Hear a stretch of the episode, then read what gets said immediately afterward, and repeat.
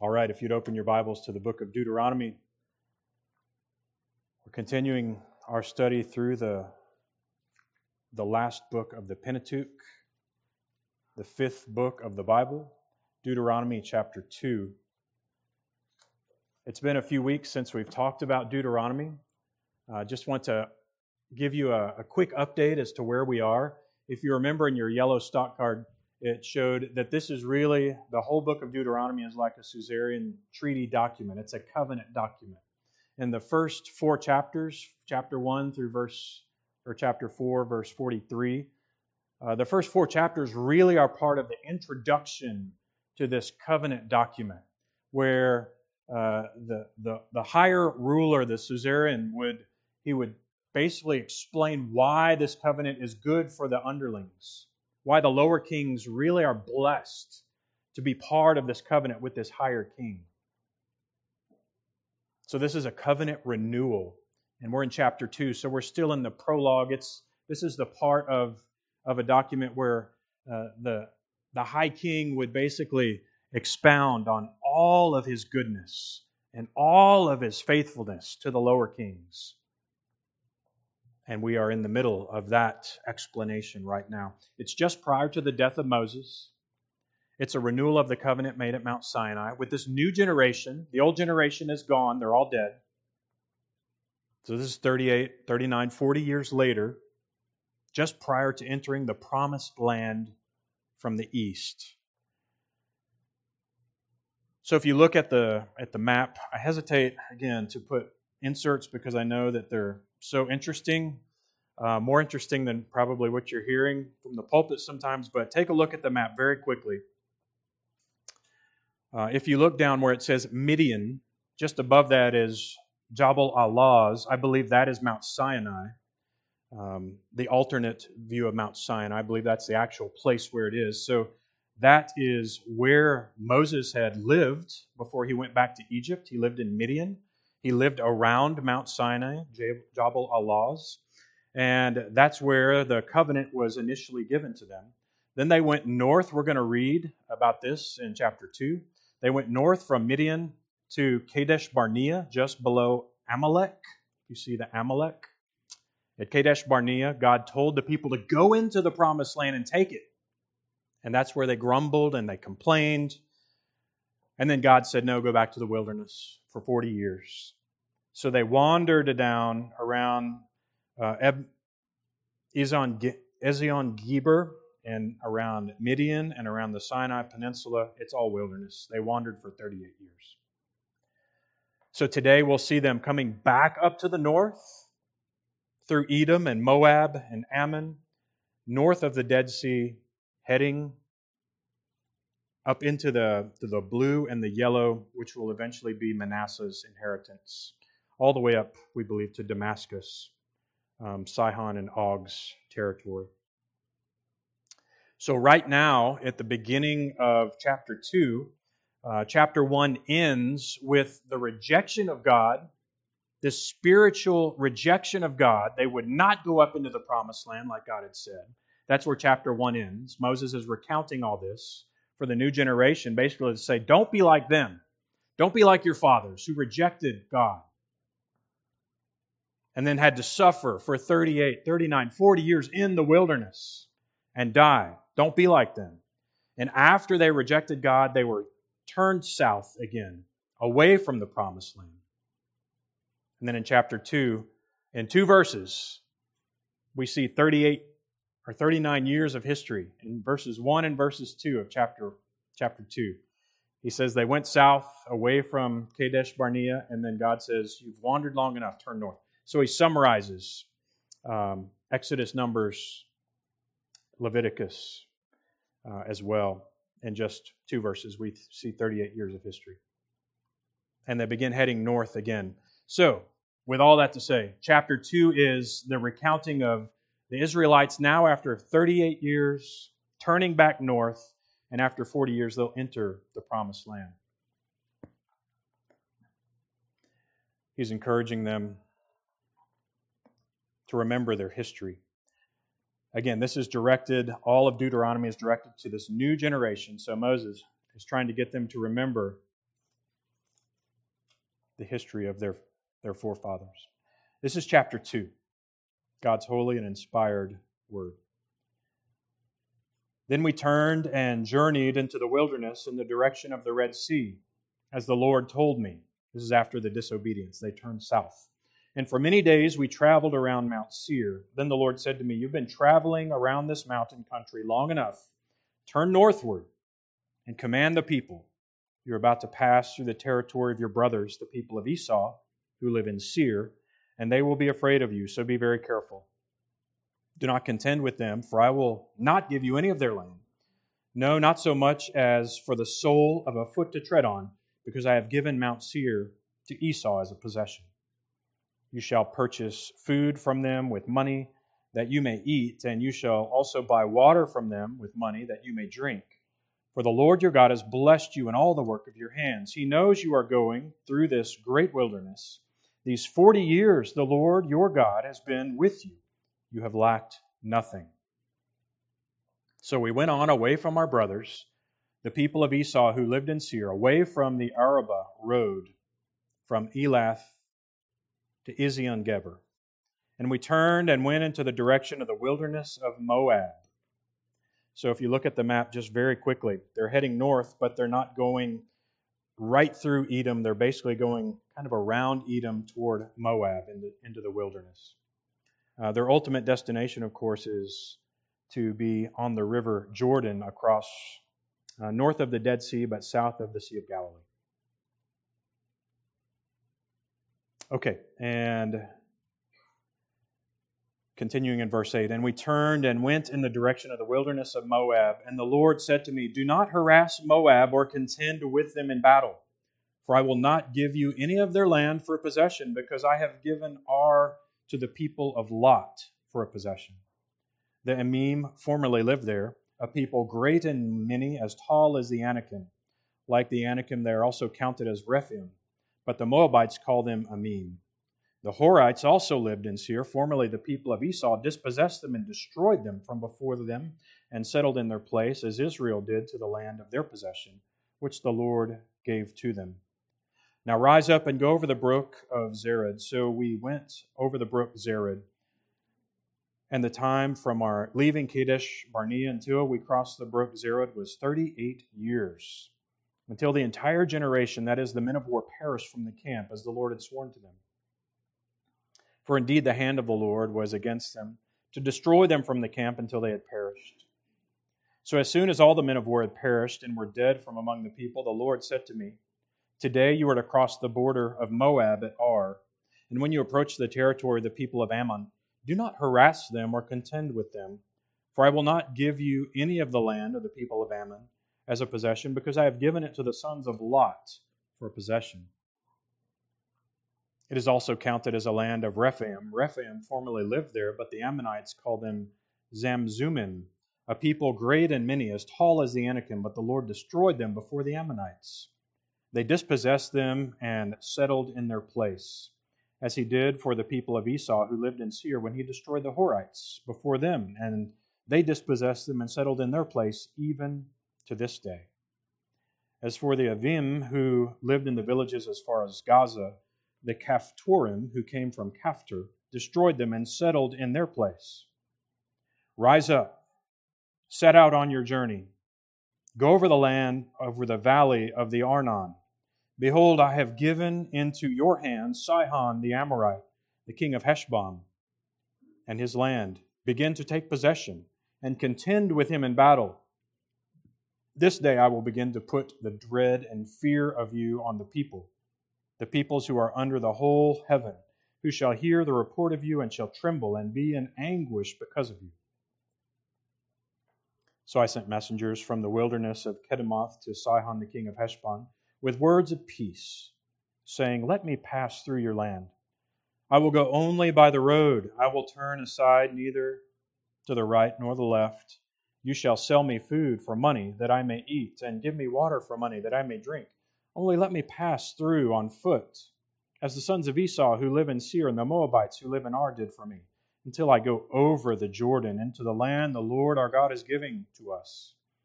But Sihon, the king of Heshbon, would not let us pass by him, for the Lord your God hardened his spirit and made his heart obstinate, that he might give him into your hand as he is this day. And the Lord said to me, Behold, I have begun to give Sihon and his land over to you. Begin to take possession, that you may occupy his land. Then Sihon came out against us, he and all his people, to battle at Jahaz. And the Lord our God gave him over to us. We defeated him and his sons and all his people. And we captured all his cities at that time. And we devoted to destruction every city, men, women, and children. We left no survivors. Only the livestock we took as spoil for ourselves, with the plunder of the cities that we captured. From Aroer, which is on the edge of the valley of Arnon, as far as, and from the city that is in the valley, as far as Gilead, there was not a city too high for us. The Lord our God gave all into our hands.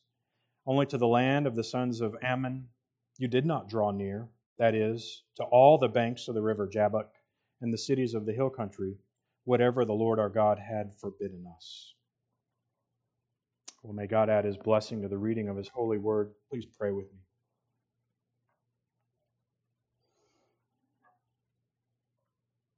Our Father in heaven, we see your word before us, and we pray that you would give us wisdom. We pray that we would be encouraged by this, this historical account of your people, that we would see that the faithful God who gave the people into the, hand of Israel is also the faithful God who watches over us and protects the church. We pray in Jesus' name that we would be encouraged and that this word would, would prosper in your hands. In Jesus' name, amen. So notice how many times, over and over and over again, where the Lord our God gave into our hands. The Lord our God gave into our hands again and again. We see the primary character in chapter 2 being the Lord God, not Moses, not the Israelites, not the enemy, the Lord God. This makes sense. In a treaty document, the suzerain is going to uh, explain all of his goodness and all of his power to the people that he calls to serve him. Indeed, this is all true. God did give all of these peoples into the Israelites, He defeated all of them.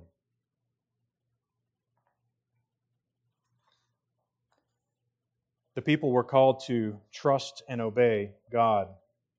That's really the title of the sermon, or really to see how God's faithfulness inspires our own lives to action, inspires our own lives to live faithfully for Him. I want to talk about God's faithfulness. I want to talk about God's sovereignty. And then I want to talk about our responsibility in light of God's faithfulness and His sovereignty. First, let's look at God's faithfulness to Israel. We see all through this chapter God being faithful to His own people. Look at verse 7. The Lord your God has blessed you in all the work of your hands. He knows you're going through this great wilderness. These 40 years, the Lord your God has been with you. You have lacked nothing. So, positively, God has been faithful to Israel. He's carried them through the, the wilderness of their wandering. And you remember in 1 Peter, he calls our lives a wilderness. He's comparing the Christian life to the Israelites. He provided for them, they lacked nothing. In Deuteronomy 29, we read that their clothes never wore out, the sandals never wore off their feet. I would love those sandals. I would love those, those clothes. Can you imagine only needing one pair of clothes? I mean, some of you guys are like, I do only need one pair of clothes. I have a shirt that I've worn for 30 years. My wife hates it, but I could live in that shirt forever. It has not been preserved like the clothes that the Israelites had. But God preserved them, He cared for them. It's the same care that He has for us. Not exactly the same, of course, but it's the same level of care. He cared for their shoes. Don't, don't let that be lost on you. There is no prayer that you lift up that God does not care to answer. oh, that's a small prayer. I'm not going to lift that up. That's a lie. Every prayer, lift it up. If it's not worth the words that are spoken, the Holy Spirit can use that prayer in some other way. Lift up your prayers. He cared for them. He also led them by fire at night and cloud by day. A friend of mine lives uh, in Arizona. He said he had, I think, 32 120 plus days or something like that this summer. Crazy hot. And then one day a cloud came over and it blocked the sun for half of the day. And he was Marco Poloing. He was sending me a message and he said, I cannot believe how much I love this cloud. And I can only imagine the Israelites in the wilderness having a cloud cover them by day. I never thought of that. He cared for every need. He fed them with manna every day. He gave them water from a rock. He was literally with them, and that was the greatest blessing. He was with them. He was the shepherd, the good shepherd, who was leading them, and he was faithful to them. I think the application for us is plain. He was also faithful negatively to carry out the sentence on their fathers. Verse 14 Moses is recounting this that the children needed to hear. God is faithful to do what he said, even to bring punishment upon those who require it. From the time of our leaving Kadesh Barnea until we crossed the brook of Zered was 38 years. The entire generation, all the men of war had perished from the camp, just as the Lord had sworn to them. God's faithful to his promises. The hand of the Lord was against them to destroy them from the camp until they had perished. That has to be one of the most terrifying phrases in all of Scripture. Whenever you read, the Lord was against someone, heaven forbid. Heaven forbid. These people were the ones who grumbled in their tents. Remember, they said that God actually had brought them to the promised land just to kill them. They forgot all of his goodness to them. They thought that God meant to harm them. And God, in the end, did kill them for their unbelief. And if you think about it, this really was a blessing to the country. It was a blessing to the people of Israel not to go into battle with a bunch of doubters and backbiters. They went into battle with people who trusted God. The unbelieving grumblers were cast away. The church was purified. The physical army was stronger, but the spiritual church was stronger as well. So God was faithful to his people. Amen. I love reading about God's faithfulness. It's everywhere in his word. But what's more spectacular, I believe, is looking at God's faithfulness to the Edomites, the Moabites, the Ammonites. Who are these people? And why is God faithful to them? makes no sense.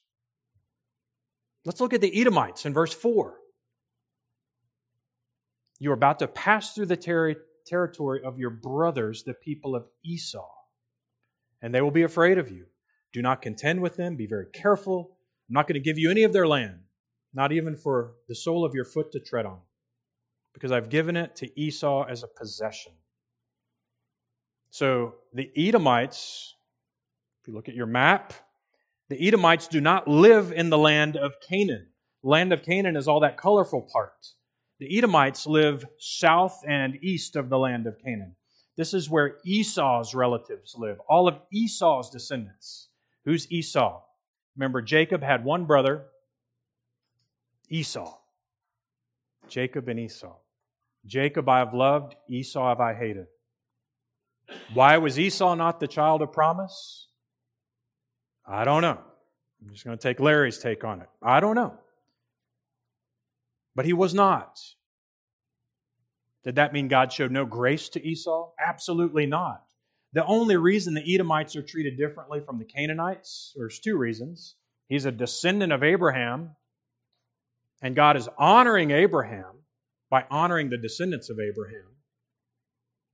And God had pronounced a blessing on Isaac through Esau in Genesis 27. Isaac, his father. Remember when Esau said, My father, my father, don't you have even one blessing for me? And Isaac said, Okay, I've got a blessing for you. Away from the fatness of the earth will your dwelling be, and away from the dew of heaven on high. That's where Esau lives. That's Edom. It's a desert. But it was his desert. It was his gift from God, his possession given by God. He was not the son of promise, but the prophetic utterance of God's word by Isaac would be honored by the Lord. It was inspired by the Lord. So Moses reminds the Israelites the Edomites are your brothers. They're your, literally your cousins, but they're your brothers. They're descendants of Abraham. You don't fight with them. God's faithful, even to the Edomites. His faithfulness cannot fail. But he's also faithful to the Moabites and the Ammonites. Verse 8 Do not harass Moab. I will not give you any of their land. I've given Ar to the people of Lot for a possession.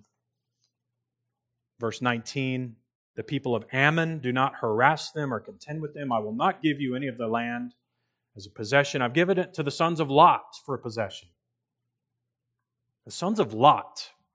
So Lot had two sons, Ammon and Moab, or the, the, the descendants are called the Ammonites and the Moabites.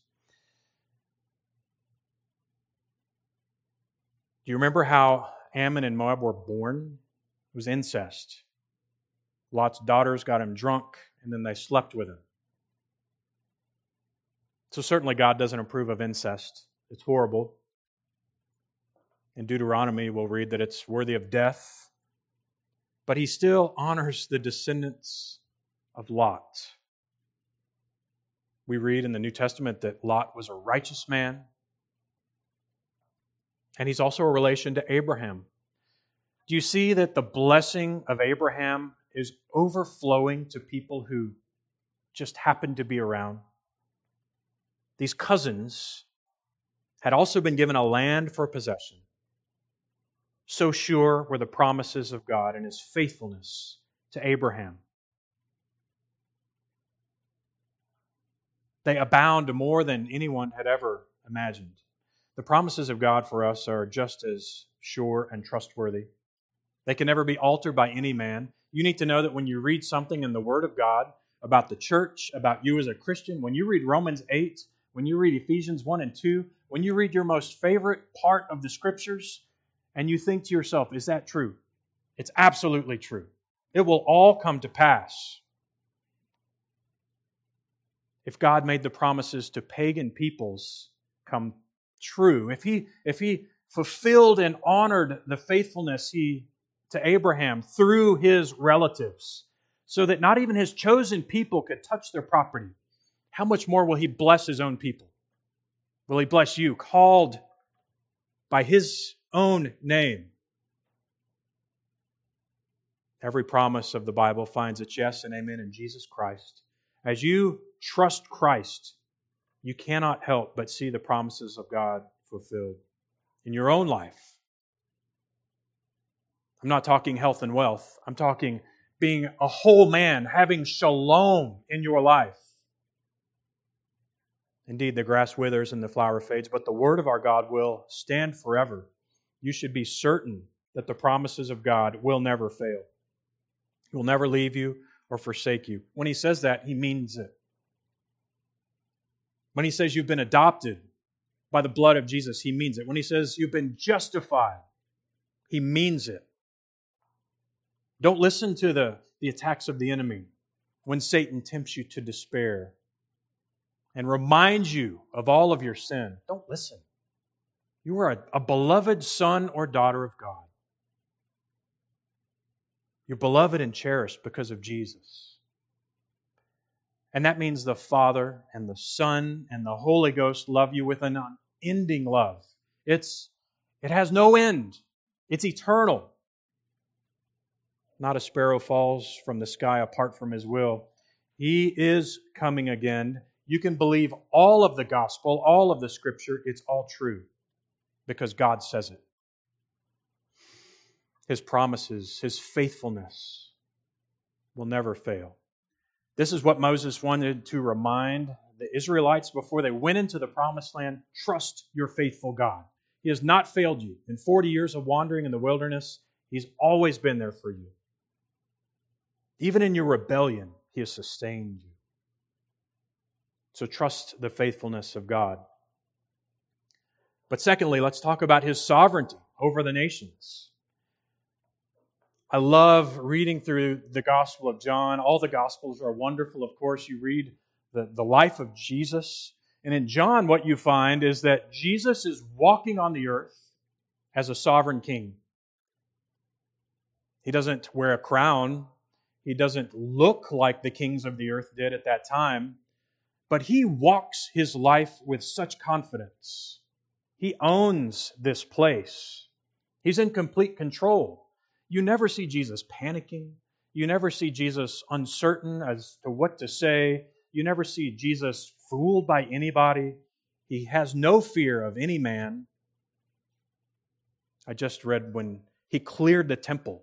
Can you imagine? He, he's the very beginning of his ministry in the Gospel of John. He walks into the temple, this, this massive temple built by Herod over 46 years. And he walks into the temple, and the court of the Gentiles had been just set up as a, as a Walmart for temple worship. It was filled with all kinds of money changers and stuff for sale, and everyone's vying for your business. And Jesus walks into that place and he starts throwing tables over. And he makes a whip with cords. Can you imagine him sitting down and just taking some cords and slowly braiding together a whip to punish all of these people desecrating his father's house? They asked him, By what authority are you doing this?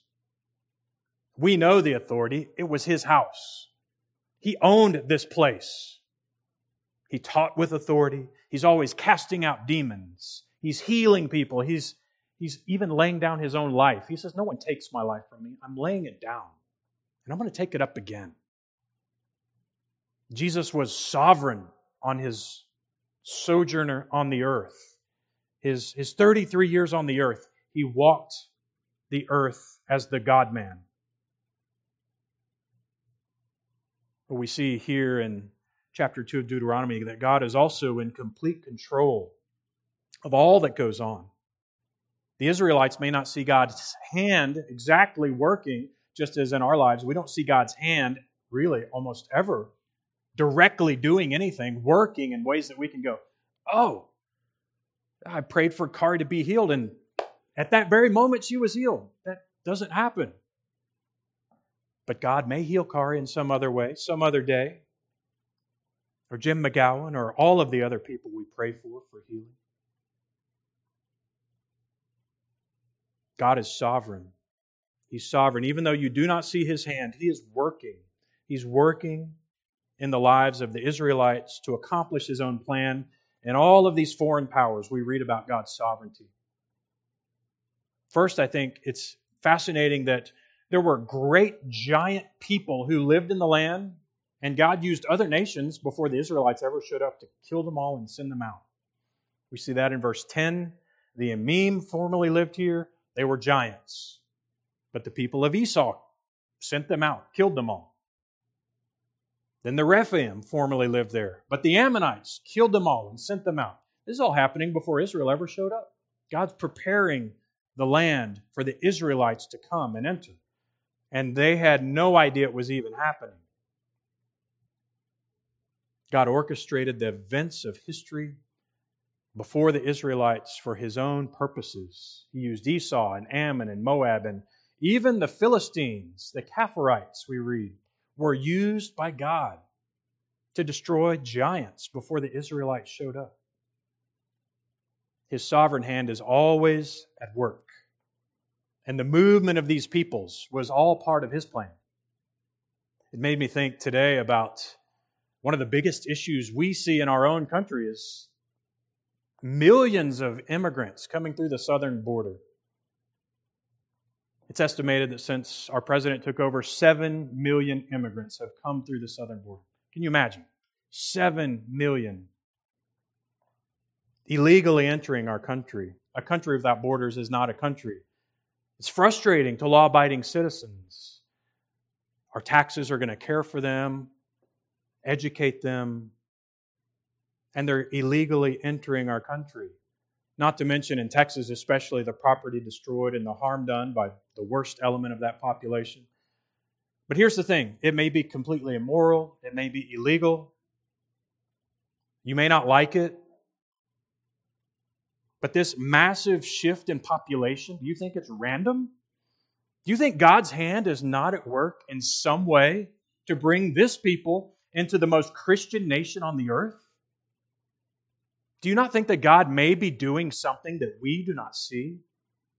Certainly, I don't support any illegal activities. But despite the maybe sinister designs of those who would let this happen, God is at work. Did they come to destroy America? I don't know. Did they come because God wanted them to hear the gospel? I hope so. They're coming to the very center of Christendom, to America, to hear the gospel, the most gospel saturated place in the world. And God brought them here. I don't like illegal immigration, but I like my God. And I can see that He may use this for His own glory. And who knows what it will look like in two, three, four generations. Just like the Israelites showed up and something completely different had happened.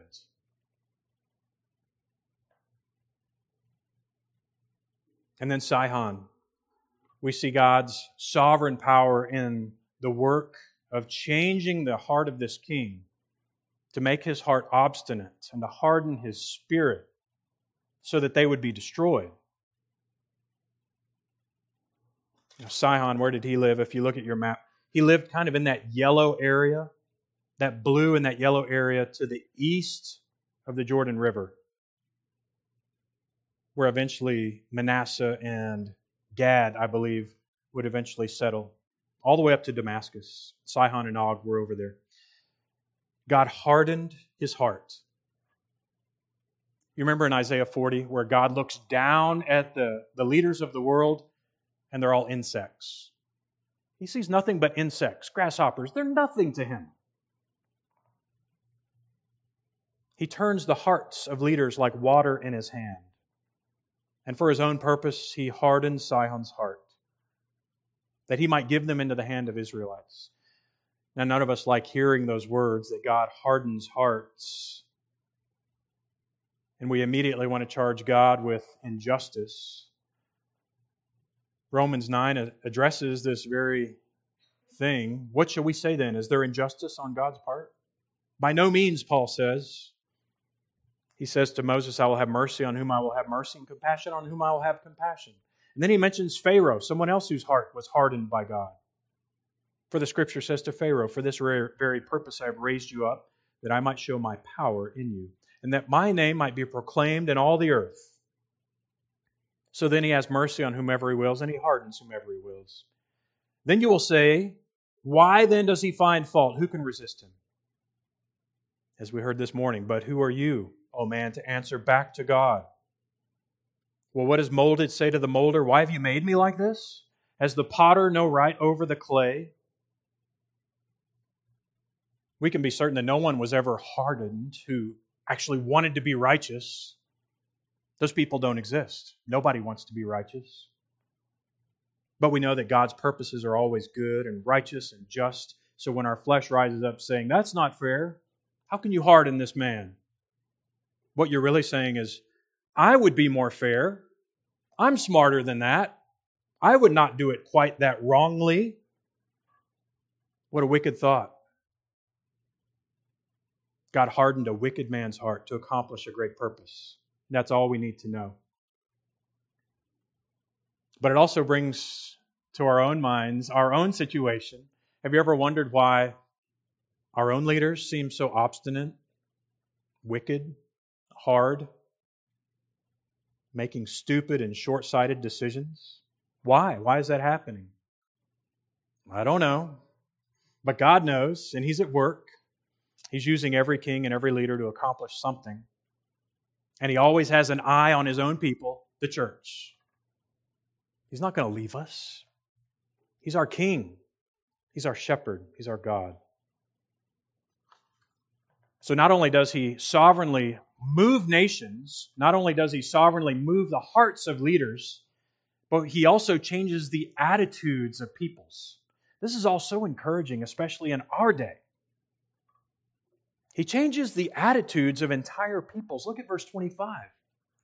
This day I will begin to put the dread and fear of you on the peoples who are under this whole heaven, on the peoples who are under the whole heaven, who shall hear the report of you and tremble in anguish because of you. He changed the whole attitude of everyone who heard about Israel. We know this is true because in Joshua, Rahab tells the spies, Oh, we've heard about you. We're all terrified. And even the Philistines in 1 Samuel, they had heard all about the Lord's fierce anger against the Egyptians.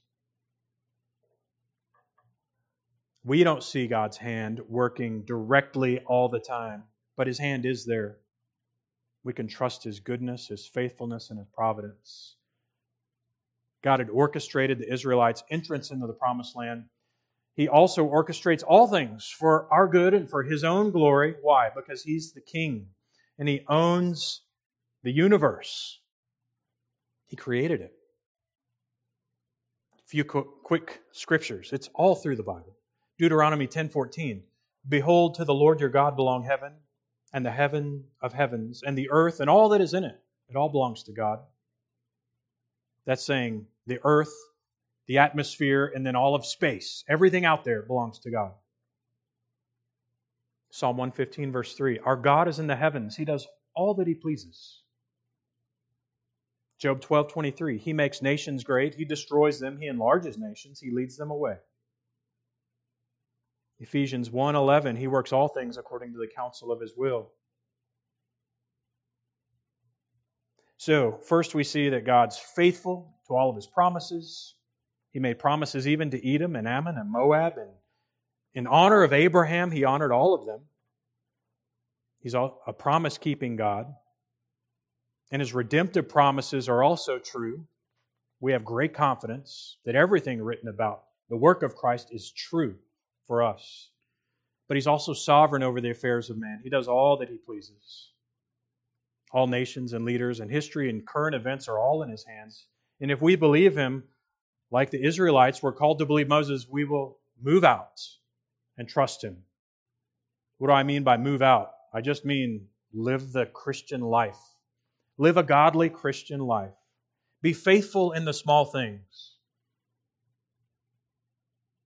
God literally tells the Israelites, though, to, to move out. Verse 24, he says, Rise up, set out on your journey.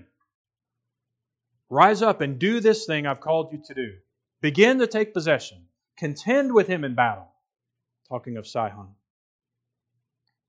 And they did. They trusted God. And unlike their fathers, they did not doubt, and God gave them victory. And this is the third point is that God takes our efforts and he uses them, and he's with his people to give us victory. Maybe not physical victory, but certainly victory over sin. The power of sin no longer has that control in our lives. There's one point I do need to discuss. I'm going to discuss it now. Probably not return to it, but it's it's replete throughout the book of Deuteronomy and Joshua as well. Verse 34, we read that the entire people of Sihon were devoted to destruction. This is a Hebrew word, haram. It's in, well, it's all through Deuteronomy, all through Joshua. Devoted to destruction. What does this mean? You kill men, women, and children. That sounds bad. What is going on here? I'm going to try to explain it. This is more of a holy destruction than just a wanton, kind of out of control killing. It's not that at all. It's a, a devoting something to the Lord for destruction. Why? Well, they're entering God's possession. Remember, this is God's possession, and He gives the land to them as an inheritance. The land is a, a temple of sorts for the people. Let me work backwards and, and, and show this. First, the Garden of Eden. This is the first land that God gave to mankind, the Garden of Eden. You remember? It was a place of worship.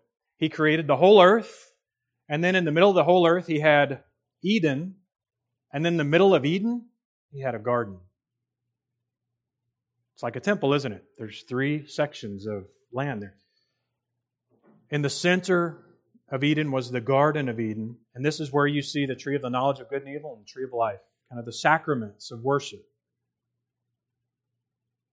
It was a holy place on earth for communion with God. This is where God would walk with man.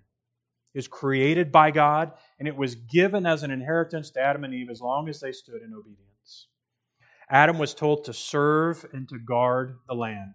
Two very important Hebrew words because the priests later, regarding the temple, are called to serve and to guard the temple. Adam's called to serve and to guard the land, the garden. But what happened? The serpent, the embodiment of evil, was allowed to come into the garden, into the Holy of Holies, into the place of worship, of communion with God. And they were cast out. They were cast out to the east and there was an angel guarding the entrance of the garden from that point on. That land was an important part of communion with God, and it was desecrated.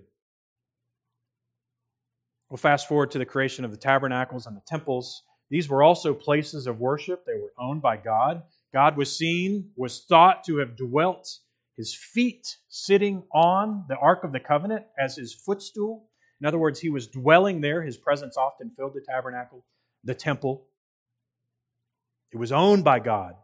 The holy place was his footstool. He would meet the people of God there. It's a place of communion. You see trees all through the temple, menorah, it looks like a tree, carvings of trees and fruit everywhere. The priests were called to serve and to guard the temple. The same verbs Adam was told to use guarding the garden It was a place of God's holy presence. The temple always faced east, the door was to the east. So, what's this have to do with promised land? The promised land was God's possession. It was God's property, and He gave it to His people. It was the holy possession of God. So, upon entering the promised land, that's why Joshua is met by an angel. He enters from the east, remember? And what is it? There's an angel there. It's the angel of the Lord. It's the pre incarnate Christ. And he says, Stop. Do not enter this place. The place you are standing is holy ground. And then in Joshua chapter 5, before they ever attack anybody, there's a circumcision that happens through the whole camp. Everyone's circumcised, and they celebrate Passover. You see, the land, the promised land, was a place of worship. They're entering the promised land, and the first thing they do is worship the circumcision, the Passover. They're rededicating themselves to God. So, devoting a people to destruction makes no sense unless you see the holiness of God. This is His holy land. And He's giving it to His, his chosen people. And this isn't just a physical battle they're entering, it's a spiritual battle. And they have to be holy. That's why 11, in time, 11 times in Deuteronomy, God says, Purge the evil from among you. 12 times in Deuteronomy, He says, Devote this people to destruction. Why? Because the Canaanites were servants of the serpent. The serpent was in the garden. You think, well, that's not, that's not right. They had, they had 400 years to repent. The, the, the iniquity of the Amorites had not reached its fulfillment. God set a standard and he said, after 400 years, I'm going to destroy you unless you repent. And they didn't. And by all accounts, biblical and extra biblical, these are the most immoral, wicked, and degenerate people. And God was going to eradicate them from the Holy Land. To see the devotion to destruction clearly, you have to see the holiness of God. Sorry to go on, but I don't think I'm going to return to that. We're going to see that again and again in, in Deuteronomy. But that's what's happening here. They're being devoted to destruction because they're bringing such gross wickedness and immorality into this holy land, this possession for the people of Israel. Well, Sihon came out in verse 32, and they were devoted to destruction. We left no survivors so, what does this all mean for us? I'll conclude with this. In 1 Peter 1, we read that, therefore, because of all the work of God, We're called to live a holy life. We're called to step out, to live out our time as foreigners here in reverent fear. In other words, live here before the face of God and to be holy because He is holy. It's the same thing that the Israelites were called to do. To purify themselves by obeying the truth. That's exactly what they did when they entered the promised land before they fought anybody. They sanctified themselves. We all should strive to be like Christ, to pursue God, to pursue each other in love. How can you do that? I know people are struggling with sin that has been persistent in their lives for a long time. You may be thinking, I've been stuck in this pattern of sin for way too long. I love my sin. I love pornography. I love my wealth. I love my pleasures and my leisure and my entertainment. I'm not going to give any of that up. I don't even want to. Why should I? I'm comfortable the way I am. I'm forgiven. I don't have to change a thing.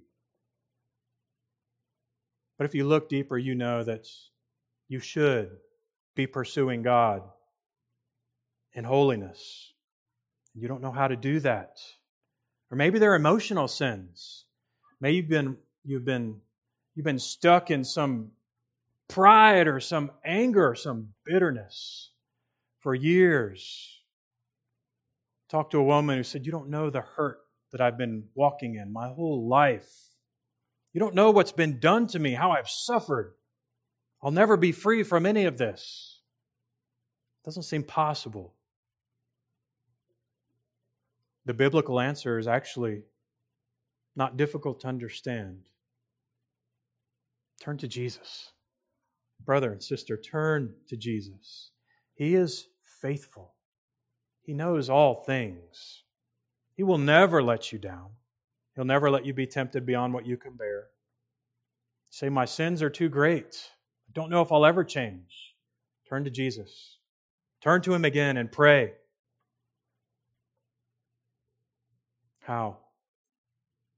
Jesus is revealed in the Scriptures. Open your Bibles. Pray. Trust Him. He entered the, the holy place by His own blood. He's the author of our faith and the perfecter of our faith. He calls us to fix our eyes on Him. Take your anxious thoughts, take your sinful hearts, turn them to God in prayer. Remember and trust God's faithfulness in the past, His sovereignty over all creation and over your life as you consider what to do in the future, as you consider moving out from the place you now are stuck in when there's nowhere else to go, we know we can turn to Jesus Christ. So be obedient today. He's faithful and He loves you. Let's pray. Almighty God, we are so grateful for your care for us. We're grateful for your word. We're grateful that what was true for the Israelites is true for us today. What they saw through a glass dimly, we see much more clearly. And someday we will see you perfectly clear, for face to face for the first time. Help us to trust your word. Help us to pursue you in holiness, to pursue each other in love, to trust you as we step out following our commander. Lord, be with us and help us, we pray in Jesus' name. Amen. Would you please stand with me and sing our closing hymn, 284.